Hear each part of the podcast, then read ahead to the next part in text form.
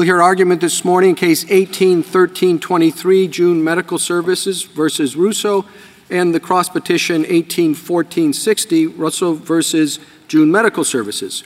Ms. Rikelman? Mr. Chief Justice, and may it please the court, this case is about respect for the court's precedent.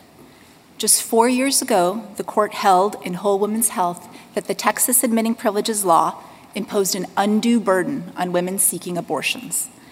The Louisiana law at issue here, Act 620, is identical to the Texas law and was expressly modeled on it. After a trial, the district court ruled Act 620 unconstitutional, finding no material differences between this case and Whole Women's Health. On burdens, it found that Act 620 would leave Louisiana with just one clinic and one doctor providing abortions. At the same time, it found that Act 620 would do nothing for women's health. In reversing the district court's decision, the Fifth Circuit committed two fundamental errors. First, it usurped the role of the district court and disregarded nearly all of its factual findings. Second, the Fifth Circuit accepted legal arguments that this court rejected four years ago. Nothing, however, has changed that would justify such a legal about face. In fact, even more medical organizations have joined the AMA and ACOG to say that admitting privileges impose barriers to abortion with no benefit to patients and that this impact is not state dependent. Finally, the state's 11th hour objection to third party standing runs up against still more binding precedent the court squarely held in Craig versus Boren that such objections are waivable, and the state deliberately and strategically waived the issue in the district court. And even if the state could get past waiver, denying standing here would contradict decades of this court's precedent in numerous areas of the law. In short, petitioners have third party standing, especially because Act 620 restricts abortion by regulating them rather than their patients. Would you have done anything different if it had been, if the third party standing had been timely raised? Your Honor, we certainly could have submitted additional evidence in the court, but we believe that the evidence that is already there is sufficient to find third party standing.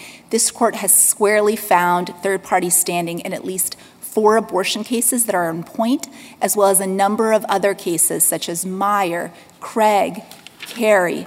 And the court's cases have been consistent in saying that a plaintiff who is directly regulated by a law has third party standing. Would you agree with the general proposition that a party should not be able to sue ostensibly to protect the rights of other people if there is a real conflict of interest between the party who is suing and those whose rights the party claims to be attempting to defend?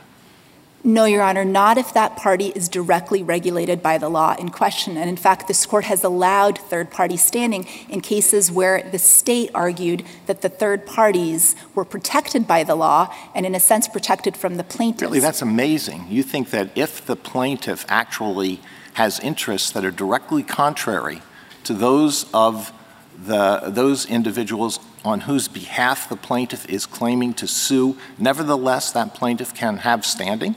If the plaintiff is directly regulated by the law, this court has allowed an attorney to bring third party claims against a statute that capped attorney's fees in favor of clients. Well, that's amazing. Let's, I mean, I, I suppose, I know you think that the uh, admitting privileges requirement serves no safety purpose, but suppose that the regulation that was being challenged was one that a lot of people might think really did serve a safety purpose. Let's say we're in a state where uh, physician's assistants can perform abortions, and a, an abortion clinic wants to challenge the training requirements for physician's assistants. It just thinks those are too onerous and there's no justification for them.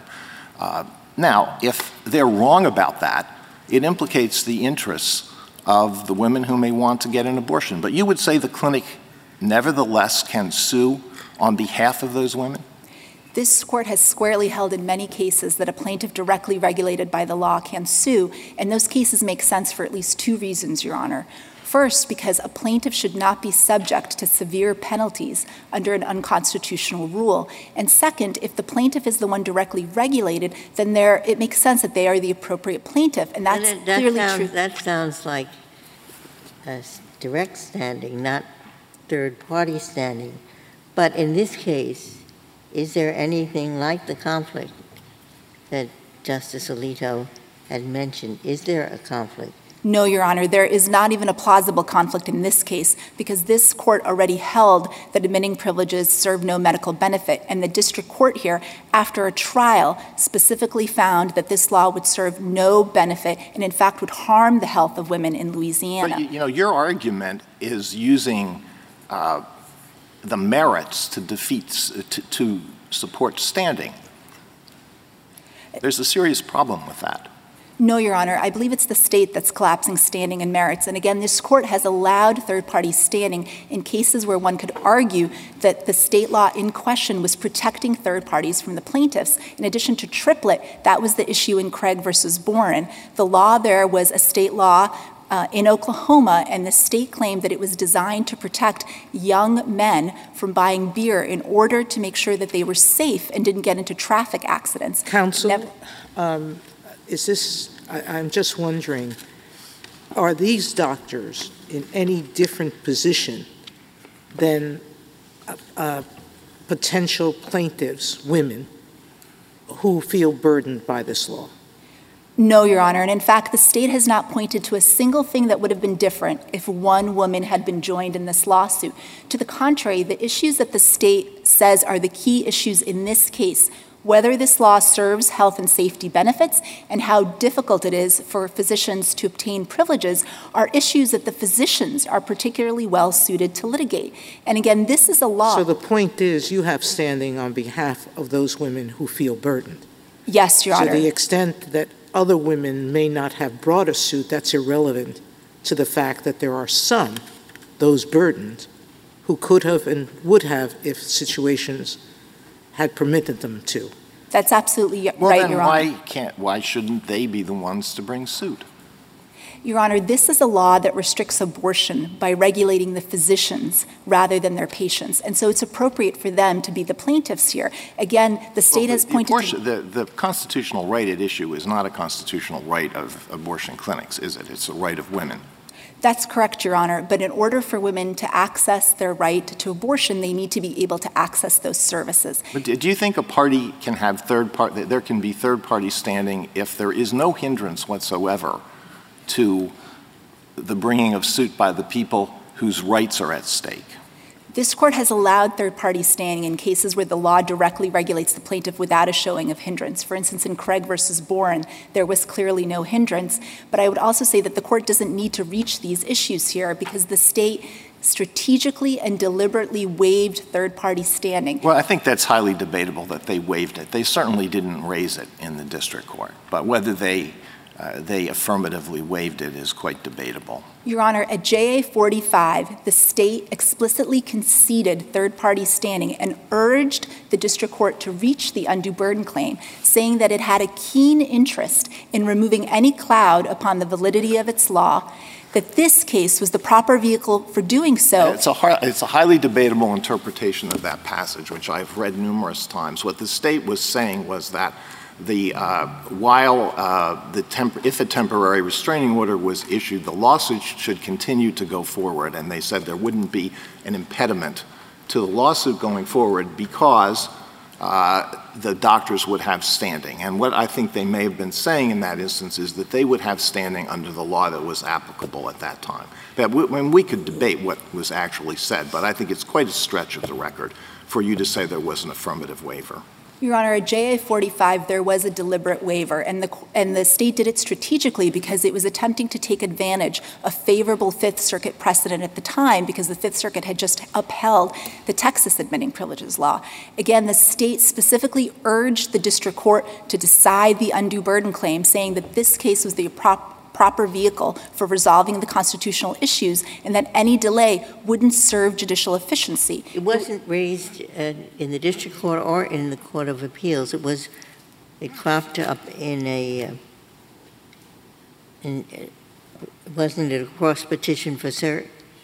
That's correct, That's- Your Honor. And might you have, if you had a- a timely notice, just as insurance, joined in, uh, a patient or two? Yes, Your Honor. And in fact, it would be profoundly unfair to allow the state to raise the objection for the first time five years into this litigation after it urged the district court to decide the undue burden claim and then pursued the undue burden claim through multiple rounds of appeals. It didn't even raise the issue when this case came before the court in 2016 on this stay. The first time that it raised an objection was when it filed its cross petition for cert. And again, at JA 45, it deliberately and strategically waived this issue. How many abortion cases uh, uh, has the court either expressly or silently uh, allowed the doctors to sue on behalf of the women? I, I counted eight, but maybe that's overstating it. Uh, How many abortion cases in this court? At least eight, Your Honor, and I believe at least four of them squarely allowed standing in precisely these circumstances. So if we didn't in this case, it would require either directly or indirectly overruling eight cases of this court. That's correct. And in fact, in Danforth and Akron, the same type of law was at issue. It was a law that the state claimed was designed to protect the health and safety of, women, but the court allowed the physicians to bring the claim and to show that, in fact, the law didn't further health and safety. And how many of those cases did the court discuss the issue of conflict of interest? The court in Danforth specifically said that the plaintiffs had standing. It wasn't discussed in terms of the words conflict, Your Honor, but again, the same types of arguments were in front of the court because Was the it- state. Was it a footnote in Danforth? Uh, I don't believe so, Your Honor. I believe it was a foot- footnote in Akron, but in Danforth Yeah. it was. You made the point about Craig against Boren, that the ostensible purpose of the law was to save the vulnerable young men from the evils of 3.2 beer.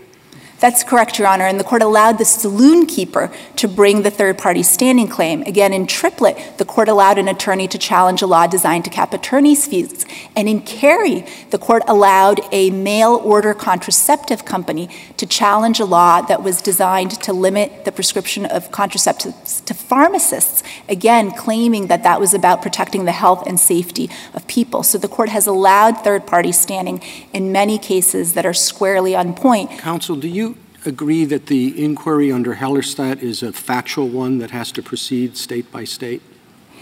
Your Honor, I think that facts may vary, but what we know is that the district court held a trial here and found that there were no material differences between this case No, no, I know, but in, if, if the issue, the statutes are uh, on the books in other states, and if the issues are raised there, is the same inquiry uh, required in each case? You have to have the district court examine the availability of specific uh, uh, uh, clinics and the admitting privileged doctors so that the litigation could be, the results could be different in different states.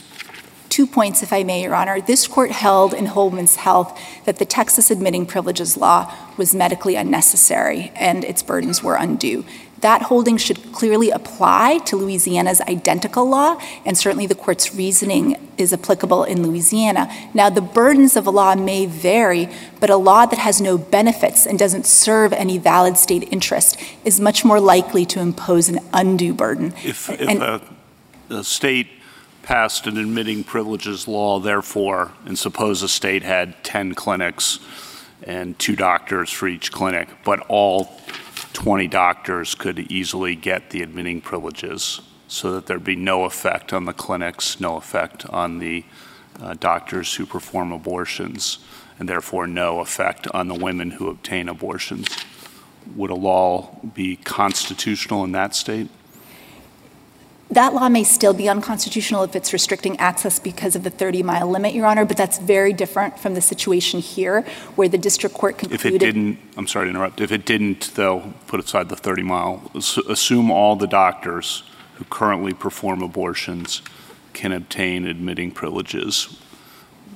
Could you say that the law still imposes an undue burden even if there were no effect That law would have no benefit, Your Honor, and it may pose a much harder question than this case. But in this case, the district court, after a trial, explicitly found that the burdens of this law would be severe, and it would leave only one physician to serve 10,000 people per year in the entire state. Well, And the in- Fifth Circuit went through what the district court had said about the various doctors, uh, and uh, it was proper for the Fifth Circuit to review the district court's findings for clear error, was it not?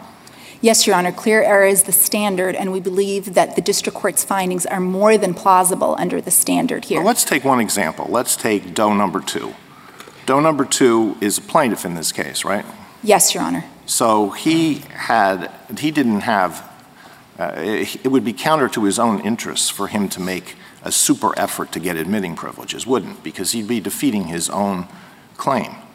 No, Your Honor. Doe 2 s- brought this lawsuit to protect the rights of his patients, and the district court found that he was competent and qualified and that he made good faith efforts All to right, so if, uh, all right, we can argue about whether he had a conflict of interest or not.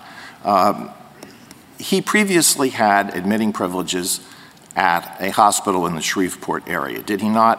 Yes, Your Honor. Predecessor of uh, Christus uh, Schumpert. Yes, Your Honor. He testified that he didn't apply for admitting privileges there because it's a Catholic hospital. Isn't that right? That was part of the testimony, but in addition, the bylaws of that hospital showed that there would be admissions requirements that Doe 2 couldn't. All right, well, uh, the, he testified directly, I did not apply there because it's a Catholic hospital. Is that not correct? That's correct, Your Honor. All right. Uh, Doe number three performs abortions, does he not? Yes. Doe number three has admitting privileges there.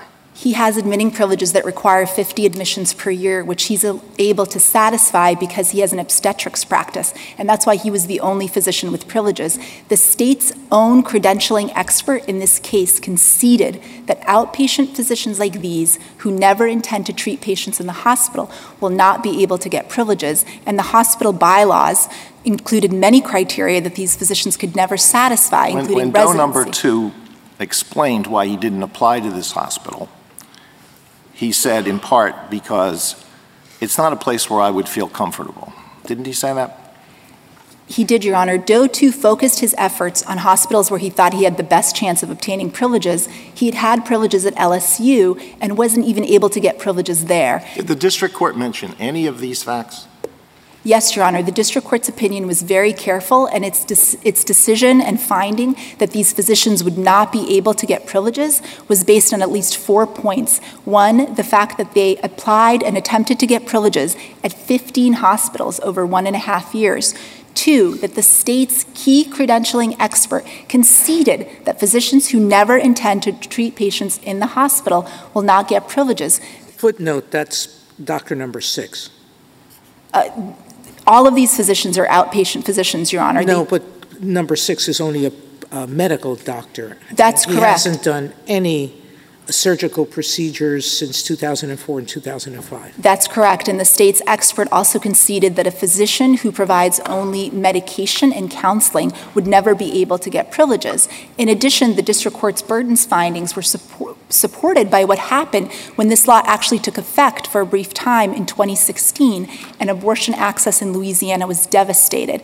And of course, the finding of every district court that has held a trial on a similar law has been that these laws will restrict access to abortion. And here the district court found that this law would leave Louisiana with just one clinic in one state to serve about 10,000 people per year. And that would mean that hundreds of thousands of women would now live more than 150 miles from the closest provider. And the burdens were actually more severe than this court found in Whole Woman's Can Health. I go to um, Doe 3? The doctor who had the active OBGYN practice, he's only a part-time doctor in Hope. That's correct. Um, There's been much talk about his statement or findings by the district court that um, he was a superseding cause to the act because he, on his own, will not practice in that in Hope if this law goes into effect, because he would be the only doctor. Uh, But putting that aside, he also testified, um, I'm sorry, the Hope uh, manager testified that he only does a limited number of abortions, and without the other doctor, um, that clinic would have to close.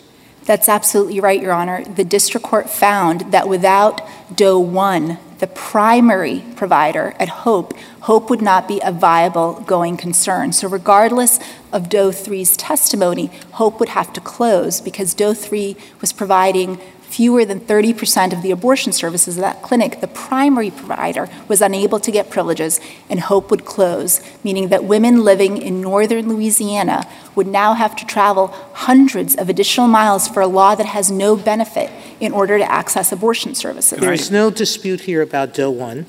That's correct. Uh, the other side, that finding, it says it's right.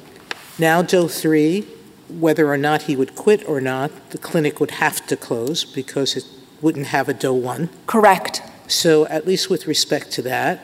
With respect to Doe 6, that's a medical doctor only who hasn't been in a hospital for over 10 years. So, it seems implausible, given that every single hospital mentioned by the district court in that area um, has requirements of inpatient, um, of receiving patients by the doctor, and he can't fulfill that under any circumstance. That's correct. Can I, can I follow up on the Chief Justice's earlier question and mine as well? Are you saying that admitting privileges laws are always unconstitutional such that we don't have to look at the facts in state by state? Or are you saying that actually you do look at the facts state by state and in some states admitting privileges laws could be constitutional if they impose no burdens? Your Honor, the burdens may vary, but a law that has no benefit and serves no valid state interest, which is what this court held in Whole Woman's Health, is much more likely to be an undue burden. Could an admitting privileges law of this kind ever have a valid purpose in your view? No, Your Honor. The medical consensus against these laws is clear. So your view is that they're unconstitutional in any state, regardless of the facts? They certainly serve no valid state interest. And in fact, the district court here found that this law was a solution for a problem that didn't exist and would actually jeopardize the health and safety of people in Would this be different if, um, if they did something as limited as, for example, you have to be admitted somewhere? Because some, being admitted somewhere does further credentialing benefits. But this was, you have to be admitted within 30 miles. Some of these doctors were admitted further away, but they still were credentialed by someone, correct? That's correct, Your Honor. If credentialing were the true goal of this law, the 30 mile limit would make no sense. And one of the practical real world impacts, if this law were to take effect, is that women in the Baton Rouge area would now have to travel 320 miles back and forth to New Orleans to see the same exact physician that they previously could have seen How in Baton Rouge. How many miles from the northern, from the Hope area? It's 320 miles, Your Honor, from Shreveport to New Orleans. And from Baton Rouge back and forth, because of the True Trip law, it's 320 miles. And again, they would be making that trip to see the same exact physician who had been previously providing services in Baton Rouge. And that has no benefit to women's health. It will only hurt their health, which is exactly what the district court found here. You haven't mentioned, it- it's odd, the 30 mile from the clinic, when most of these abortions don't have any complications and the patient never gets near a hospital. But if she needs a hospital, it's certainly not going to be the one near the clinic. She will be home. And so That- That's exactly right, Your Honor. That's what this court recognized in Whole Woman's Health, and one of the reasons why it concluded the law is medically unnecessary, because the, ho- the complication rate is extremely small to begin with, but when complications do occur, it's almost always after the woman has left the clinic. And the standard of care at that point is for her to go to the hospital closest to her home. And of course, about 40% of abortions in Louisiana are medication abortions, and any complication from those abortions will off, always happen when the patient is at home, which again is what this court recognized in Whole Woman's Health. And that is one of the reasons why the AMA and ACOG are clear that these laws have no medical benefits whatsoever and only impose barriers to abortion. And that is true in every state, regardless of the state circumstances. These laws will always put barriers to abortion while serving no health and safety benefits. And in fact, the district court here found that abortion in Louisiana in the years before the law was extremely safe, with a very low rate of complications, that Hope had an excellent safety record, and that its physicians were competent and qualified to provide abortion services. And again, it concluded that there's no basis to distinguish this case from Whole Woman's Health, and instead the burdens of this law would be even more severe than the Texas law that this court struck down in Whole Woman's Health. Hope is the, the name under which June Medical does business, is that correct? Yes, Your Honor. Was June Medical's uh, license suspended for regulatory violations? It was briefly, Your Honor, in 2010, and the court heard testimony about that and rejected the state's allegations after listening to the clinic's administrator and looking at the evidence in the record. It concluded that Hope has an excellent safety record and that its physicians are qualified and competent. Thank you, counsel.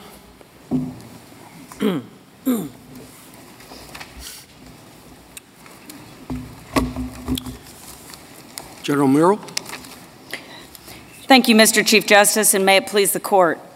The Fifth Circuit correctly held that the plaintiffs in this case failed to carry their burden, their heavy burden of proof that is required to facially invalidate a state law.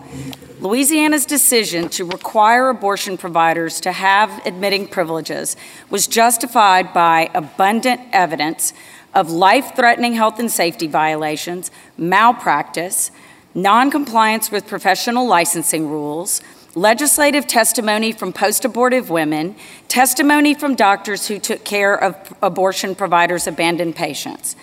The substantive due process claim that plaintiffs assert on their patients' behalf hinged upon their assertion that they would not be able to get privileges, but they can, and they did. Their claims also fail for an independent reason. So they do not meet the modern rigorous rule for third party standing. So instead, they invite this court to exempt them from the rule. This court should decline to make abortion providers unique among federal plaintiffs and reaffirm that even abortion providers must comply with the same rules as all the other litigants. Doctors and healthcare providers and healthcare facilities are heavily regulated for ethics reasons and for consumer protection. And in this context, the conflict between the plaintiffs and the individuals that the law seeks to protect should defeat the close relationship prong of third party standing. Apart from that conflict, the record shows that they do not have a close relationship with their patients, and individual women have litigated abortion cases on their own for decades. I'd like to first address why this case is different from Hellerstedt and then address standing and waiver. The, the, the state presented abundant evidence of how this case is different. The law is different, the facts are different, the regulatory structure is different, and the record is different. And all of those things dictated a different result. So the Fifth Circuit focused uh, on one of the things that the Fifth Circuit focused on was credentialing. The record in this case demonstrates that there is no credentialing that is performed by these facilities. They alleged that they had robust policies, but they don't read them and they don't follow them. What They do- sense does the 30 mile limit make, considering that certainly for medication abortions and for the overwhelming number of other abortions? Justice If the woman has a problem, it will be her local hospital that will, she will need to go to for the care, not something 30 miles from the clinic, which does have no necessary relationship to where she lives.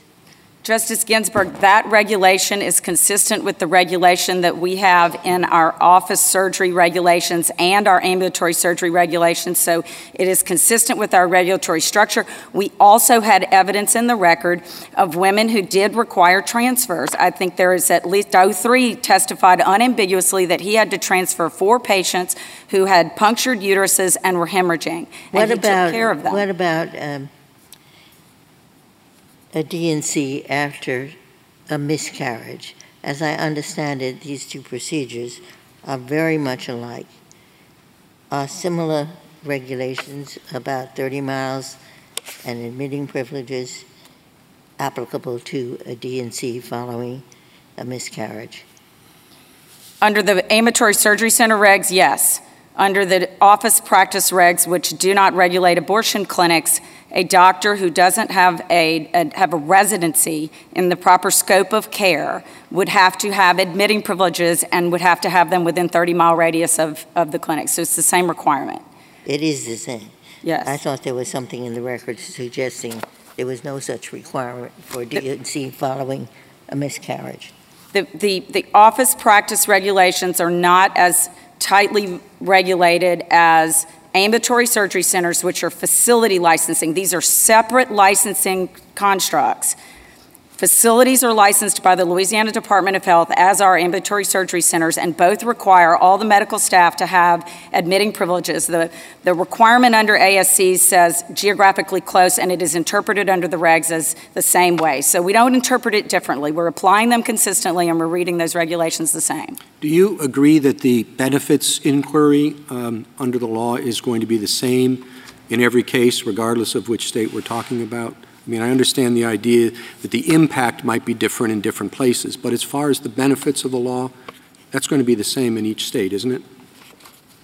No, I don't think the benefit, I mean, I think that a state could certainly show greater benefits depending on what their regulatory structure is and what the facts are on the ground in that state. I think we absolutely could show that we, that it serves a greater benefit. In our situation, for example, we've demonstrated that the doctors don't do credentialing, that the, the LSBME testimony from the executive director, from Dr. Mouton, in the record, um, at JA 1373, she testified specifically that the LSBME doesn't do credentialing for procedures. That's what the hospital would do, and that's what, if the clinic had sorry, robust policies, it would do. I'm sorry.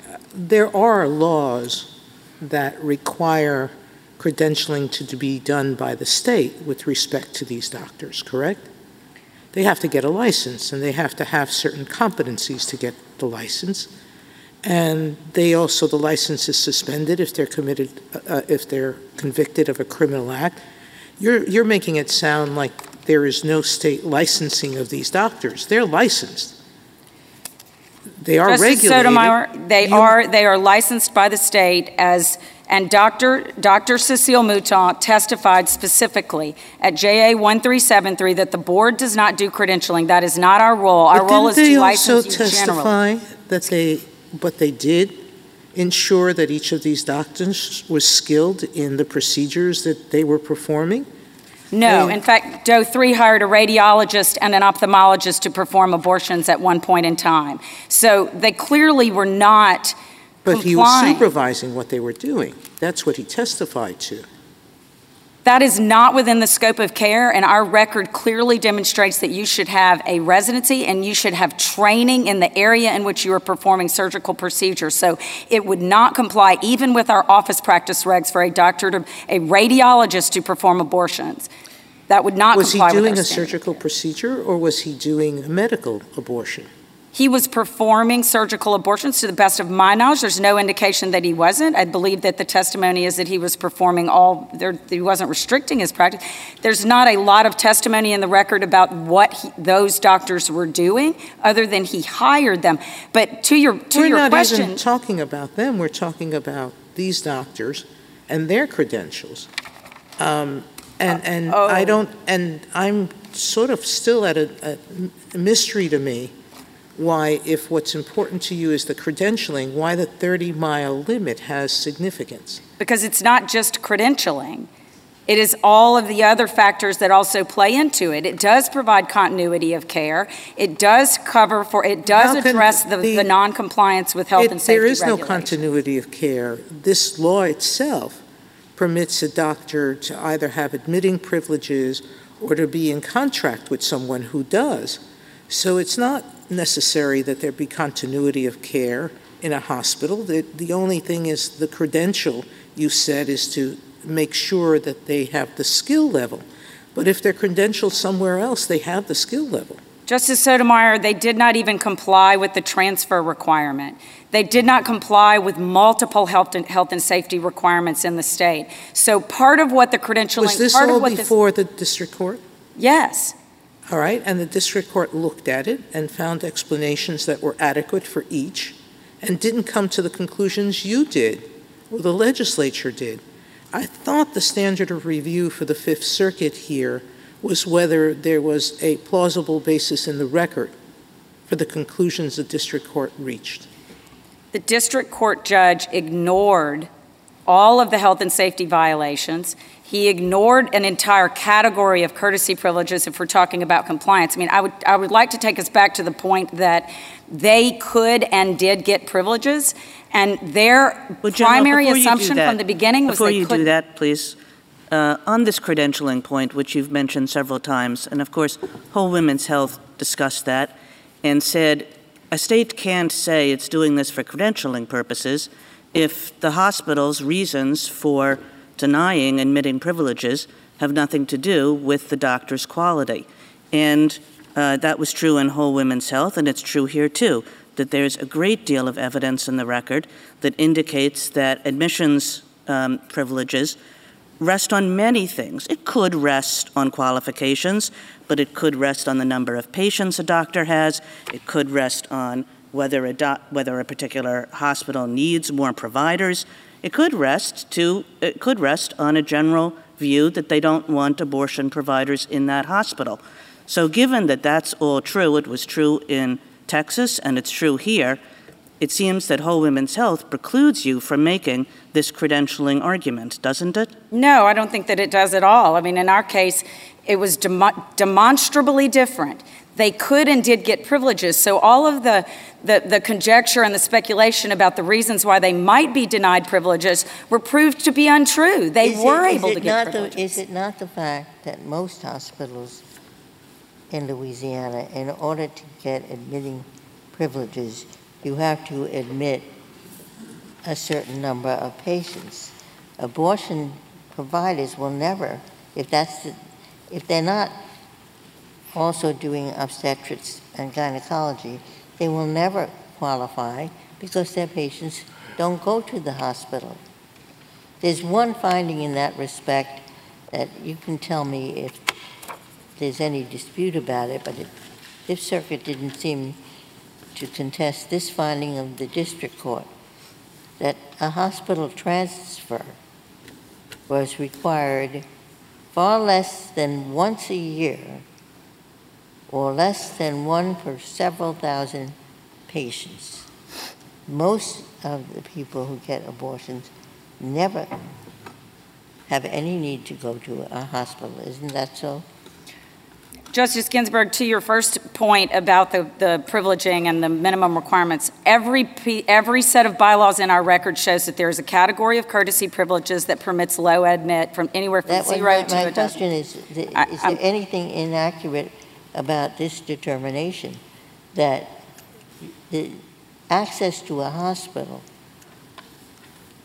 I think, was yes. required far less than once a year, less than one per several thousand patients? Yes, it is inaccurate because what the record demonstrated is that they don't know what their qualification, what their complication rates are. They all testified that they don't know because women don't follow up with them or they don't follow up with women. So they really don't know what their complication rates are, and they did testify that they had direct transfers that resulted in women having hysterectomies Well, is right and that- hemorrhaging. Is it, is it right that there's evidence in the record that Hope Clinic has served over 3,000 women annually for 23 years, so that's around 70,000 women, and has transferred only four patients ever to a hospital? And there is evidence in the record that they really don't know that that's an accurate rate because they don't track their complications. They really don't know what their numbers are. So they Well, know- testified to They know that. whether they've transferred women to a hospital, and it's four. I mean, I don't know of a medical procedure where it's lower than that of any kind. Justice Kagan, it's four that they know of, You and that don't- they don't track the don't- numbers. You don't dispute that among medical procedures, uh, first trimester abortion is among the safest, far safer than childbirth. Justice Ginsburg, a first trimester abortion can be either medical or surgical. And even if it's medical, the doctor should have the qualifications to, to be able to handle the most likely complication of that procedure, which is a surgical abortion. So under the standard of care in Louisiana, even if it's a medical, even if it's a medication abortion, the doctor should be able to handle a surgical abortion and be qualified to do that. I think the record is questionable about whether Doe 1 can even do that because Oh, Doe 1, everybody agreed, including the Fifth Circuit, that Doe 1 is barred by this new law. The old law said that you have to have admitting privileges or a written transfer agreement. So it's a little hard to see how this improves anything, since you had to have a written transfer agreement anyway. Isn't that true or not? which Doe 1 did not comply with. Well, well, all right. But then I don't know why the Fifth Circuit Court of Appeals, which seemed to have problems with the district court, agreed with the district court as to Doe 1. But that isn't my question. My question is, we're not going to solve this in oral argument. I mean, what I've done, and I'm sure the others have, is I've gone through the district court findings, and I have uh, gone through the Court of Appeals findings, and I have looked at the relevant bits of the record through my office and will do more of that. So I think Doe 2 is your weakest case. I think there are others that are stronger. But I'd like your opinion, your opinion, about which of these does is your strongest. And I'll be sure to look very carefully at that. My, um, Justice Breyer, I just want to understand your question. You My don't I'm saying which is strong. By the what way? strongest, I mean you're trying to make an argument. And you have four does that you have to deal with. Okay? So- and so I want to know, of your opinion, Oh, in respect to which doe is your argument the strongest? Your argument is that the Fifth Circuit was right to overturn a fact finding, and with Doe 3, a credibility finding of the district court. That's your argument. Now, you have to support that, and I want to know in respect to which Doe do you feel it's the strongest support for you? Can I go in order? Can I give Yeah, you more than can give me all of them if you want, but you don't have that much time. And, and if you have a feeling off, you want to say they're all equally strong, fine. I- That's okay. You can say that because I have an opinion about Doe 2 at least. And, and uh, you can say what you want.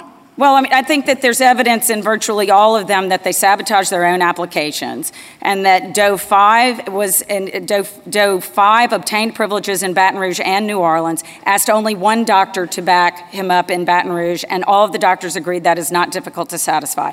Doe 2 simply They don't all agree. I mean, that's, I don't think. But if, we're not going to get, if you, all I want to know is a number.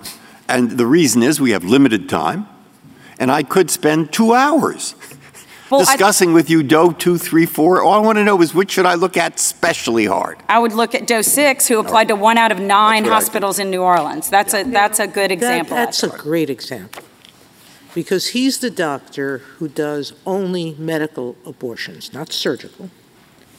He hadn't done a surgical procedure for over 12 years. And your state's own doc, expert testified that it was not likely that he was going to get privileges anywhere because he only did medical procedures, never saw a patient. In virtually all of the hospitals, if not all of them, even if there wasn't, like in Tulane, even if there wasn't a minimum number of patients that had to be admitted before you got privileges, you had to see a certain number of patients in the hospital per year to maintain your privileges. And he couldn't meet that requirement. So you talk about him applying to only one hospital in a situation where it was guaranteed that he couldn't meet the requirements of any hospital. My understanding of hospital practice today is you got to stay alive only if somebody sees patients.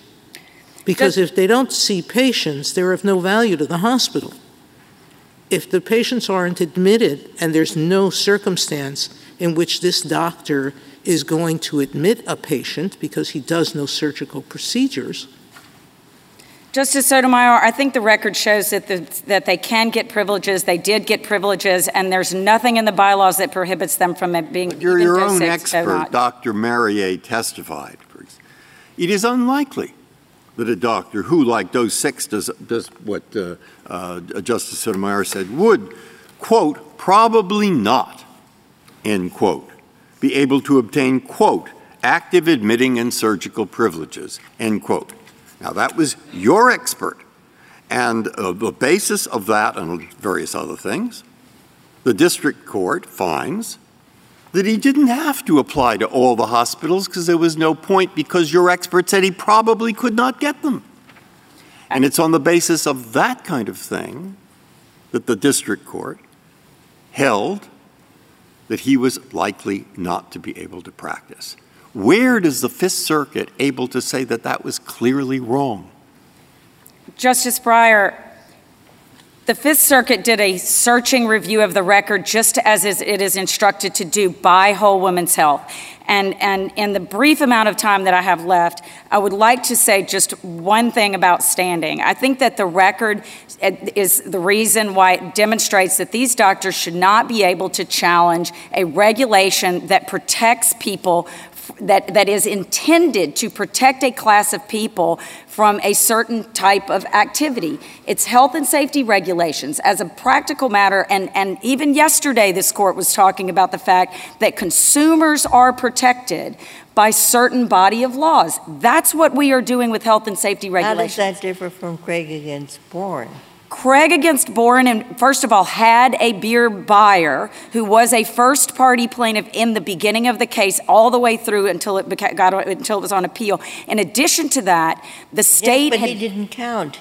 The case rode on the owner of the Honk and Hollers standing. Craig turned 21.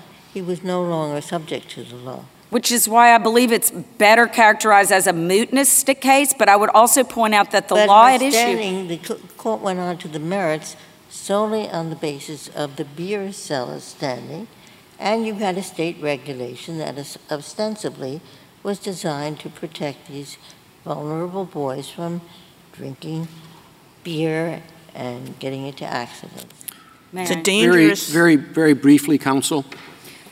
Justice Ginsburg, my, my answer to that is that the, the, the buyer in that case was much more just, it was much more just a financial transaction. Their interests were better aligned because he was not prohibited from consuming or possessing the alcohol. So it really Thank wasn't you. a health Thank you, counsel.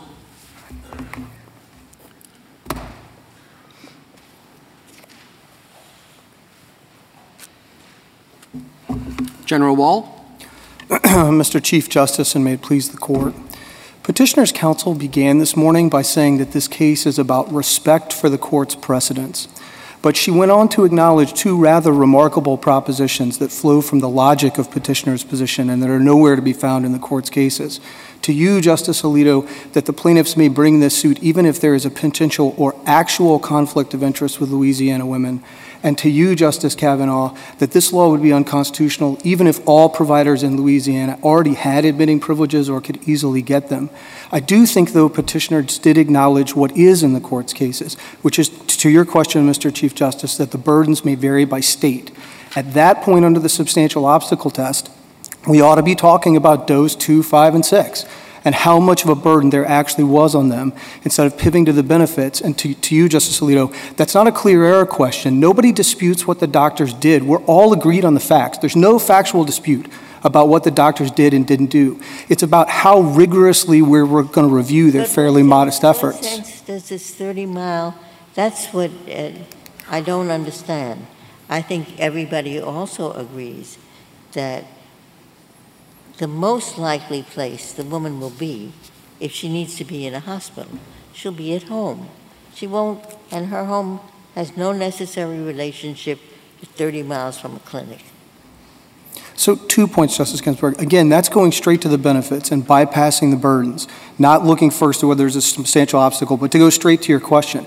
All admitting privileges requirements of which I'm aware, and they're fairly uncontroversial in the medical field, have some distance limitation. And I think the, the benefits that they go to The most obvious is the continuity of care, right? Because you want the doctor to be able to admit them at some nearby hospital, and at least in some rural areas, there isn't always a hospital right around the road. So whether you draw it at 15 or 20 or 30 miles. And with respect to credentialing, it makes sense to think that the doctors. It's the post, starting out from the clinic where she won't be. She's not going to be at the clinic. Well, that, that's often true, Justice Ginsburg, but the record here, unlike in Hellerstedt, reveals that sometimes it's not true.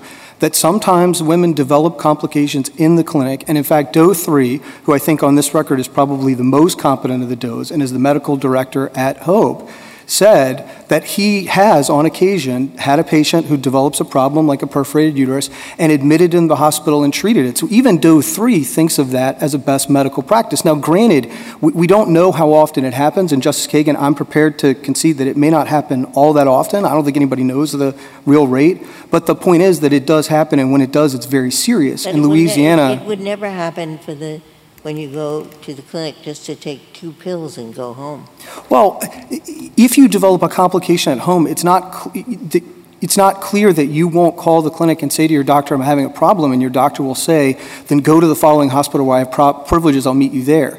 Now, that's not to say as a patient that's necessarily what you'd want, but it's hard for me to believe that women in Louisiana wouldn't at least want the option to be treated by the doctor they Mr. saw at the clinic.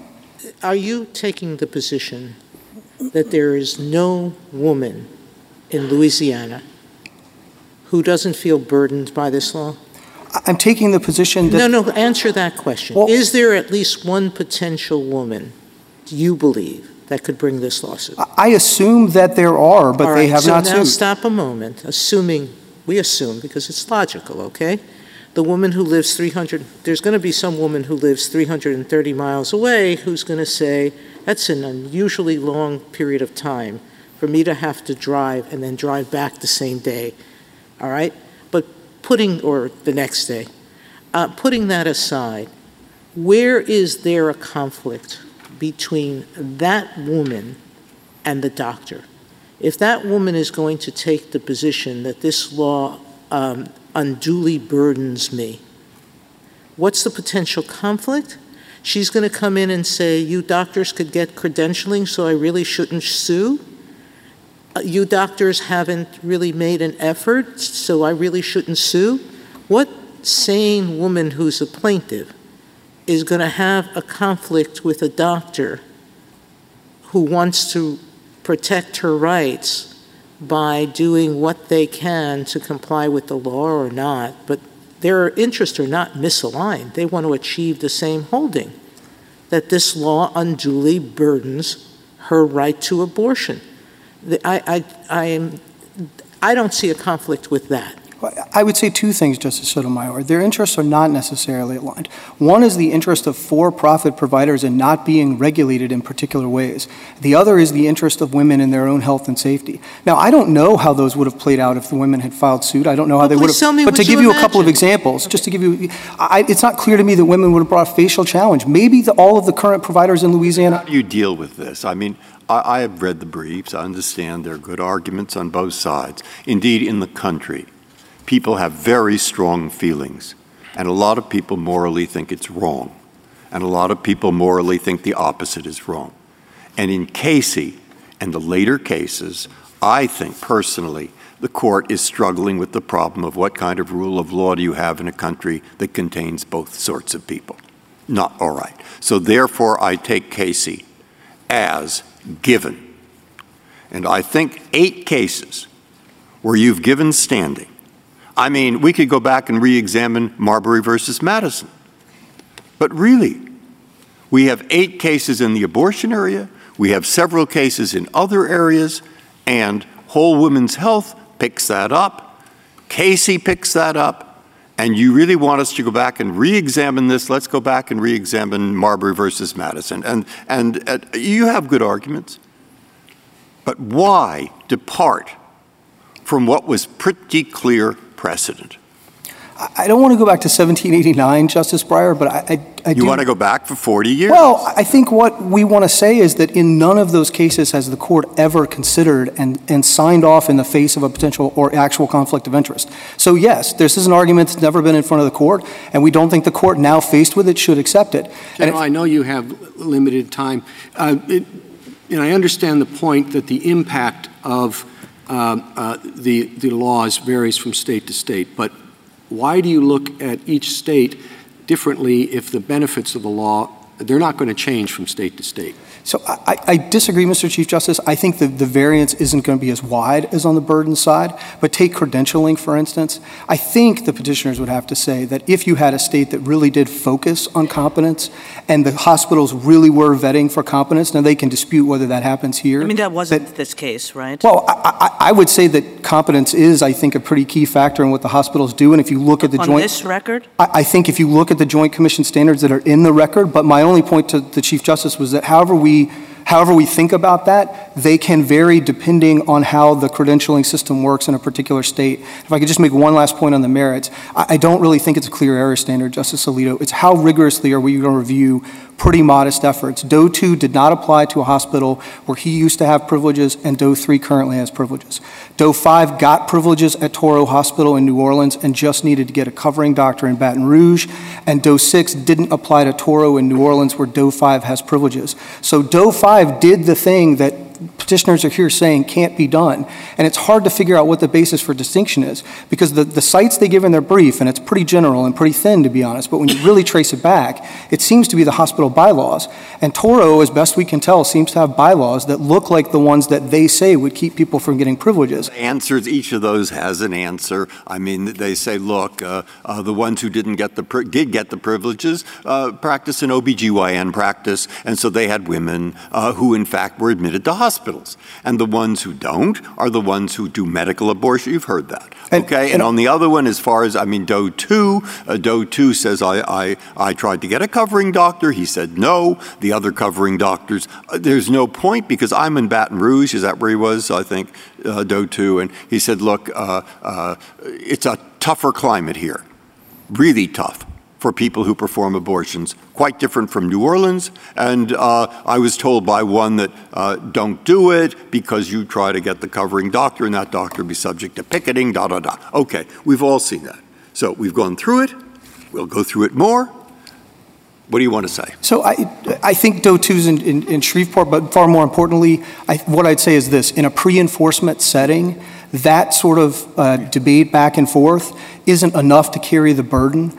Th- What ought to have to happen is these physicians ought to have to put their applications where their mouths are, and then we'll find out once they've applied to the full range of hospitals whether they really can't, whether Doe 2 really can't at Christus, whether Doe 5 really can't find a covering doctor in Baton Rouge, whether Doe 6 really can't at Touro. Can But on this done? record, I'm Now, very skeptical that they can't. Is it not a reality, is it not really the fact that almost all hospitals in the state of Louisiana do have an admission, you have to have an admission record in order to admit patients.